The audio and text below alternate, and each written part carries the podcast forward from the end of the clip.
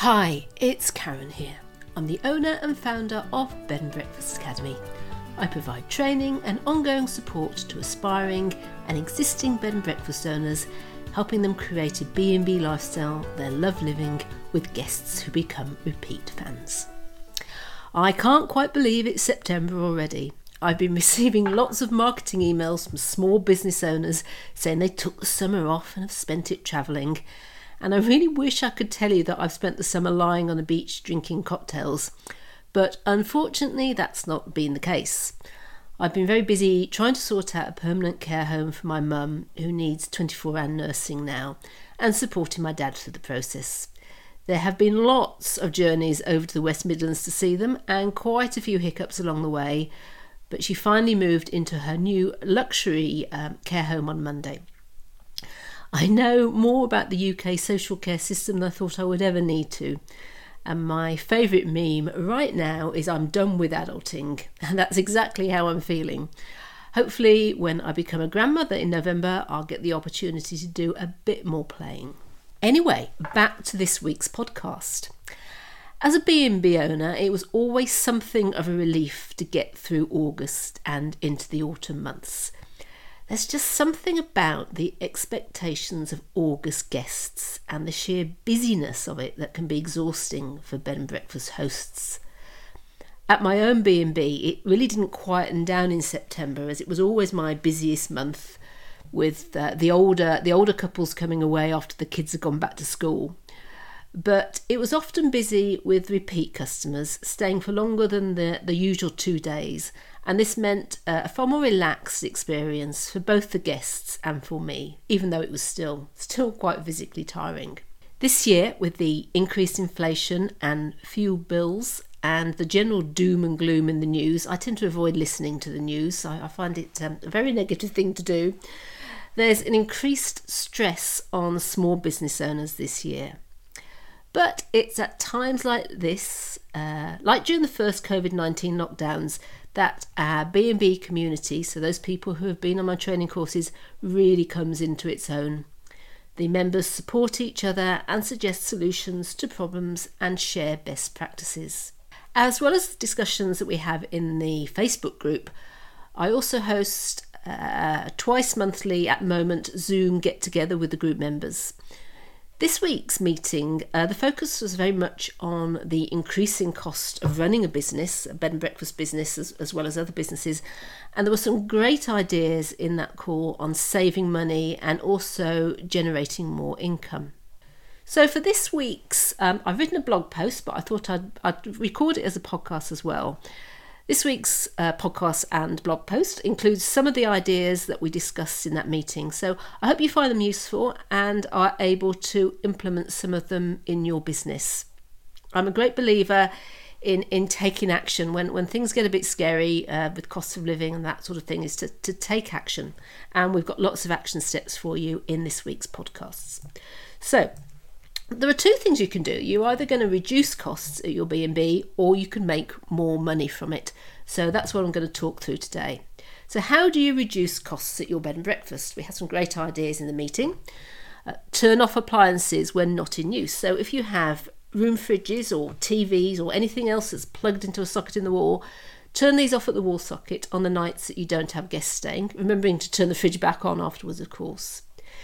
You could invest in more energy efficient appliances, especially if some of your appliances are coming to the end of their natural life. You know, old fridges and freezers, tumble dryers can use an awful lot of electricity compared to the latest models. We've got a, a heat pump tumble dryer now, which really does use far less electricity than our old one. So it may be worth investigating how much you could save by replacing your older appliances with more energy efficient ones. One thing we did was install heated towels with a timer when we redid our bathroom. We used to have a switch on the wall that guests could turn on, but we replaced these with a timer. So that would come on in the morning, even in the summer, for a couple of hours. And that meant that towels dried much more quickly, even in the summer. Meaning that they were far less likely to be chucked on the floor after each use uh, to be washed. So that's uh, a money saving in that the timer meant the um, towels didn't get left on all the time inadvertently, and also that we weren't doing uh, lots of washing and, and drying that we didn't need to. Another thing you could do is invest in individual radiator thermostats you can buy these uh, quite easily online on Amazon these days, and you can control them from your phone. So that you actually have the radiator thermostat on each radiator in each room of the house so you can individually control your B&B guest rooms. Having them uh, controlled by the phone is is brilliant because you know if you've forgotten middle of the night you realize you've forgotten to put the heating on or or you're out uh, you, you can do it from your phone. So you know check online. Amazon have got them Another thing that's, that's been in the newspapers recently is to buy an air fryer. So, air fryers cook food much more quickly and they use about 50% less energy than a standard electric oven and grill. When I was was I used to grill bacon and uh, sometimes tomatoes, and I would find that the, the, I would take a long time. It would take a long time for my grill to heat up, and whilst it's heating up, it's using a lot of electricity. And the great thing about air fryers is they don't need um, any or as much preheating. I can cook a full English for two people uh, in an air fryer, except for the eggs, of course, in about 10 to 12 minutes. It's a much healthier way of cooking because you're not cooking in fat. I always used to fry my sausages um, in oil because I thought that was the best way of cooking them, but they, they cook really well in an air fryer. And you also reduce the risk of smells, so, so many smells in the kitchen and, and smoke um, everywhere. My grill was uh, a bit aggressive, and quite a few times when the sausages burst, I'd, I'd have tiny little fires under it.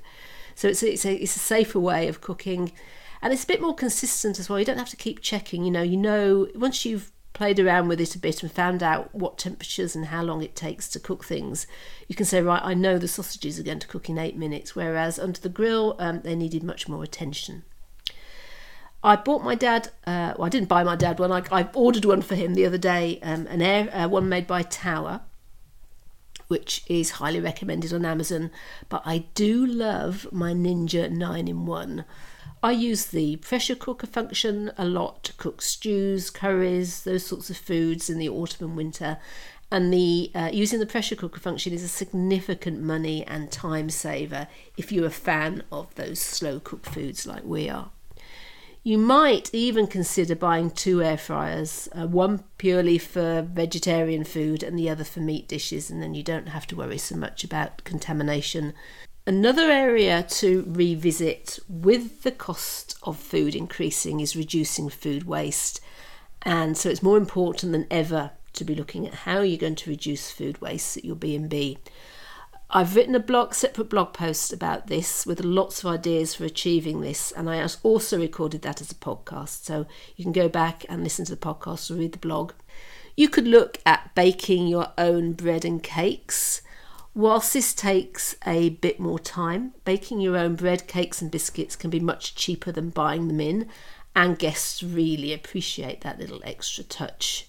The lemon drizzle cake in the room was always the most mentioned thing in my reviews of the B&B. Now, okay, I admit I'm the gadget queen and I do have a cupboard dedicated to those gadgets that I've bought and used maybe twice.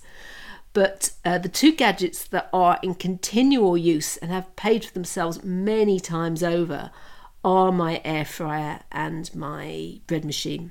I love my Panasonic bread machine. It makes it so easy to bake your own bread. I have a method for baking three loaves at a time, which is a huge time and cost saver. Go and have a look at the Panasonic bread machines. Uh, you can easily buy those on Amazon as well and I've written up a blog post which is how to have freshly baked bread every morning. So if you pop along to bnbacademy.co.uk forward slash blog, you'll find the freshly baked bread post there, and also all of my other recipes, which include my lemon drizzle cake and my shortbread. The great thing about the lemon drizzle cake recipe is it makes three cakes at a time. So you've got three cakes made for three sets of guests and they also freeze really well. Now, is it time to review your working practices to help you save money? So, one thing, maybe you could drop that room refresh. So, when guests are staying with you, so they have breakfast in the morning, but they're coming back in the evening, it could be that you actually don't do that room refresh. It's always worth reviewing the way you're running your business on a regular basis, both to identify what you can do differently to reduce costs and also to increase customer satisfaction. I wrote a blog post about whether you should offer a room refresh at your bed and breakfast when guests are staying, and I talked through the different options for tidying rooms. But members in our B&B community have adopted some of these approaches. So after the lockdowns of COVID-19, a lot of people weren't doing room refreshes as they normally would do because they wanted to um, avoid the amount of time they were spending in rooms where guests had been sleeping overnight and also so the guests could have the, the room as their own little bubble whilst they were staying. And they found that the majority of guests are actually happier with fewer or no room refreshes. So, obviously, that's going to save you a lot of money in terms of the reduced use of vacuum cleaners and laundry costs, and you're not uh, changing bed linen so often and towels. You do need to give guests the option of you know, would you like a room refresh? But, you know, if you can explain the reasons why you're not doing it, you'll find quite a few guests are quite happy with that. Another bit of a contentious one this I've always offered a pre-order breakfast menu. It was actually on the advice of the first very first hotel inspector who came to me who said because you're offering so much and because you're on your own running the B&B you will really save time in the kitchen and save time for your guests by doing a pre-order breakfast menu. So I've, I've always offered a pre-order breakfast menu. And a lot of our members actually adopted the pre-order breakfast menu again follow following the COVID-19 lockdowns with all the additional precautions that had to be taken. And as a result of that they saw a big reduction in food waste. I had very little food waste in terms of food coming back uneaten um, on plates as a result of doing the pre order breakfast menu. So take a look at um, the blog post on reducing food waste, and you can find out more about that there. Another thing that a lot of B&B owners uh, adopted after lockdowns was moving to a minimum night stay, so not accepting the one night stays and a lot of them just haven't looked back and have decided to keep that in place. You know, it obviously depends on the reason why most of your guests are staying with you. If if you take a lot of business guests or you have a lot of walkers or you're a stop off en route to somewhere else, you might find it more difficult to cut out the one night stays. But a one night stay does come with a higher cost for the B&B owner. I stopped them at my B&B many years ago and when I occasionally caved and accepted a one night stay because I had a night free between two longer bookings, I immediately regretted it. I think without exception, the guests would want to arrive early, they want to leave late, and use everything in the room all the towels, all the robes, all the cake and biscuits, everything. So that really increased the cost for me. If you don't want to introduce a minimum one night stay, or it's difficult to do so because of your market, then consider increasing the costs of a one night stay instead. Another blog post I wrote recently, you're going to have to go back and read this blog to get more information, is to put a warmer duvet on. So I wrote a blog post about is it time to put on a summer duvet yet? But as we move into the colder months, is it time to put that winter duvet on? I talked through the different types of duvets available, but maybe it's time to get that winter duvet on to prevent guests turning the heating up to max. And there are other things you can do in your B&B rooms to make them warmer, to reduce the chances of the guests turning the heating up. So make sure you check for drafts around windows and doors. A good way of doing this is to invest in some incense sticks with an, an obvious smoke and to put these around windows and doors and see if the, the smoke is, is blowing out through the window or blowing away from the window. You can then look to see where you need to replace window seals if necessary. Maybe invest in one of those old style sausage dog uh, draft excluders uh, by the door. Ensure your central heating is serviced. We've just had two days of plumbers here servicing our central heating they actually found quite a few problems that meant our heating was not working efficiently. So, you know, the oil was being used to run the central heating, but we weren't getting the warmth. So that's uh, going to be a big cost saving for us this winter. You could provide your guests with hot water bottles. I've knitted a few lovely hot water bottle covers in the past. You could put up thermal curtains on the windows or thermal blinds. You can get those quite cheaply in the UK from Blinds Direct. And you can invest in some thicker rugs that will insulate the floor, especially if you've got wooden flooring. Another way of reducing costs is to put a bit more time into marketing your own B&B. The online travel agencies such as booking.com, you know, they can be hugely benefit, beneficial in helping you attract more bookings. But with a bit of effort, you can attract more guests booking with you directly, which you know is going to save you 15% or more on each booking. If you don't want to stop using the OTAs altogether, you could consider using them just for last minute bookings. So do your best to fill your B&B through your own marketing efforts and then if those rooms haven't filled, you know, two to three weeks out, then put them on the OTA. So don't just have the rooms open on the OTAs all, all the time. Try and market the rooms yourself. I have written a blog post which is 10 ways to attract more guests to book directly with you, and that refers out lots, lots of other marketing blog posts that I've written. I am a huge fan of having an email list and getting guests onto that email list and turning them into repeats. And I know some of the people who were in my marketing community have done really well in terms of turning guests into repeat guests, using a blog and using that email newsletter list. And I'll be recording a, a podcast with one of those members to, to talk about how she's gone from using the online travel agencies to uh, getting guests, all her guests to book direct in a few weeks' time. So those are the, some of the cost saving th- ideas we've had. The other thing you can do is look to generate more income at your bed and breakfast to help uh, balance out those increased costs. One of the obvious things to do is put your prices up. There's been a lot of discussion uh, about in our Facebook group about putting up prices in the in the new year, but there is no reason why you can't you put your prices up at any time of the year.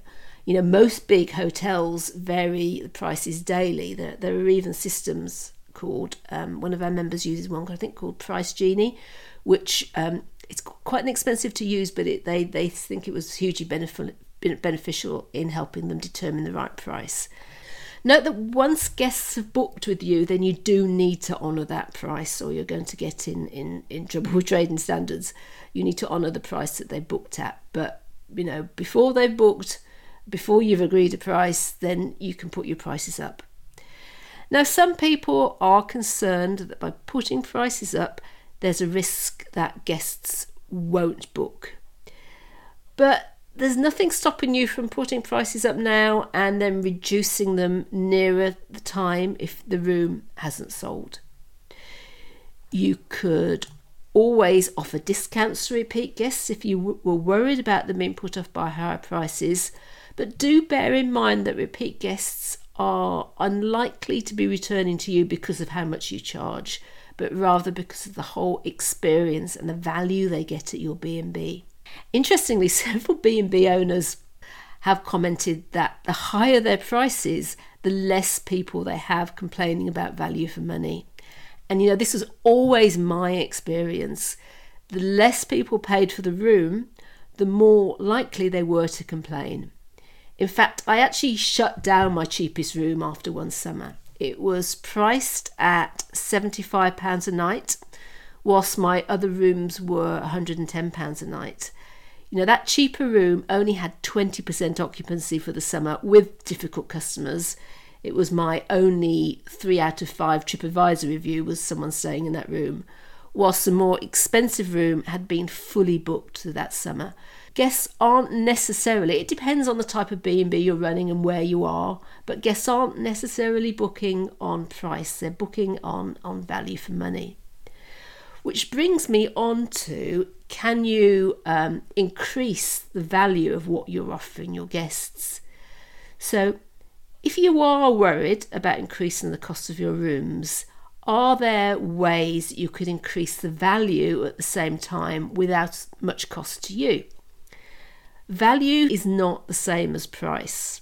One of my repeat guests once left a review saying this is the most expensive B&B in the area, but it's worth every single penny. So what can you do to increase the value? So for example, you could put a platter together. So I used to offer platters to guests they had an option of a, a cheese platter with lots of local cheeses on it and some. Uh, I did some homemade bread and some crackers and some butter, so they get a whole home homemade uh, granary loaf sliced. And I would do uh, grapes and a little chutney. There was a, ploughman's, which was what was a ploughman's? Ham, Scotch egg or boiled eggs, a pork pie, some chutney, some celery, uh, again a whole granary loaf sliced, smoked salmon platter. The smoked well, smoked fish platter, was very popular, so I would do a smoked salmon slices and maybe some prawns and um, what else? Um, some hot smoked salmon, so cold smoked salmon, hot smoked salmon, some sliced um, pickled cucumber and uh, and also obviously I did a vegan option as well, which was uh, things like uh, a, a, bean salad and other vegan options. Now I charge for that, but you could put a platter together and include it in the room cost. Now the cost of the platter is less than the increase in the room cost, so it would probably cost me about twelve pounds to put the platter together. It would cost me twenty five pounds. I, I would charge. I would charge twenty five pounds for it so you could increase your room costs and include that platter to, to, for guests. So you're making more money, but for guests it could represent a lot of value. So you're providing a platter, somewhere to eat, glasses, corkscrew and wine. If you're licensed, you could you could sell them wine, or if not, you could suggest they bring their own bottle. You know, the value for them is that they can eat in their own room or the dining room if you prefer. They've got a nice bottle of wine. They don't have to venture out again after a long day. They don't have to pay for a meal out, which is probably going to be a much higher cost to them than your increased cost of your room. And no one's going to have to worry about a designated driver not being able to drink.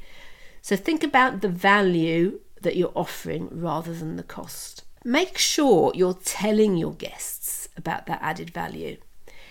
It's important when you're marketing your B&B that you're communicating the added value to your customers. Someone once told me that they offered um, a cream tea on arrival, but they didn't tell the guests about it. It was a nice surprise when they got there. But it's important that you're telling your guests so they can identify where their added value is before they book. So if you include a cream tea, a homemade cake in the room, uh, a platter. Make sure that's included on your website, that you post about it on social media, in your newsletters. That way, when your potential guests are comparing you to other B&Bs in the area, they're not just comparing on price, it's immediately obvious that you offer more value for money even if you are more expensive.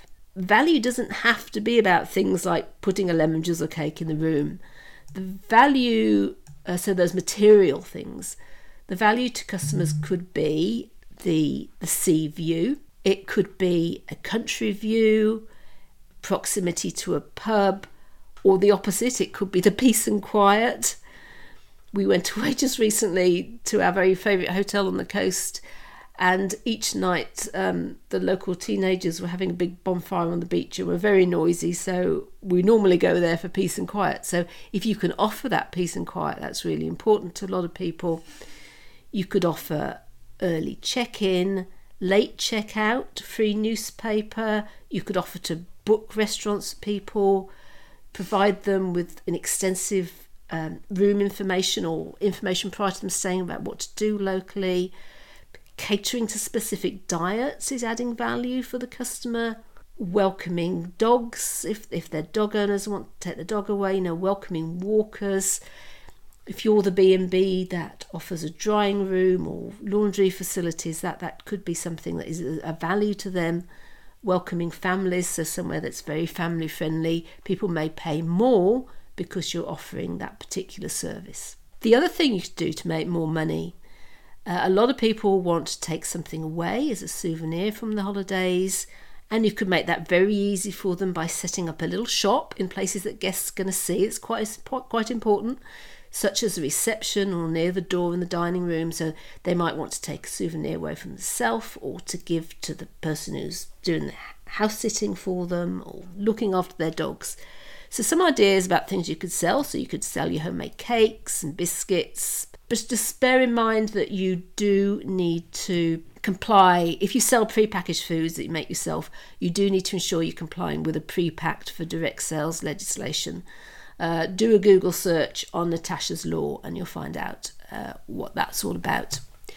You could uh, sell uh, local crisps that you bought wholesale, water for guests to take away, local beers and wines, uh, providing you have the correct license, obviously local postcards, calendars, jigsaws. We we have a company called Shropshire and Beyond who create calendars and postcards, and they also make jigsaws. Uh, that would be a great thing for people to take away. They could take, use that as a Christmas gift. Local art. I've had people buy my dad's paintings from that we have on the walls. Jewelry, crafts, fridge magnets that you can you can make fridge magnets out of your own photos. Toiletries someone in a meeting was was talking that they supply very high end toiletries.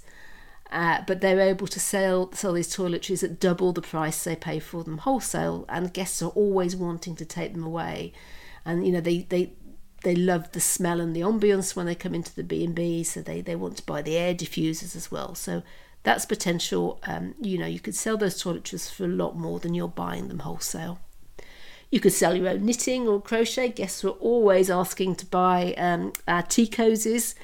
And you could put together gift baskets of some of the above. So that, you know, putting together a gift basket which you can charge a much higher value than the contents that you're buying for wholesale or making yourself.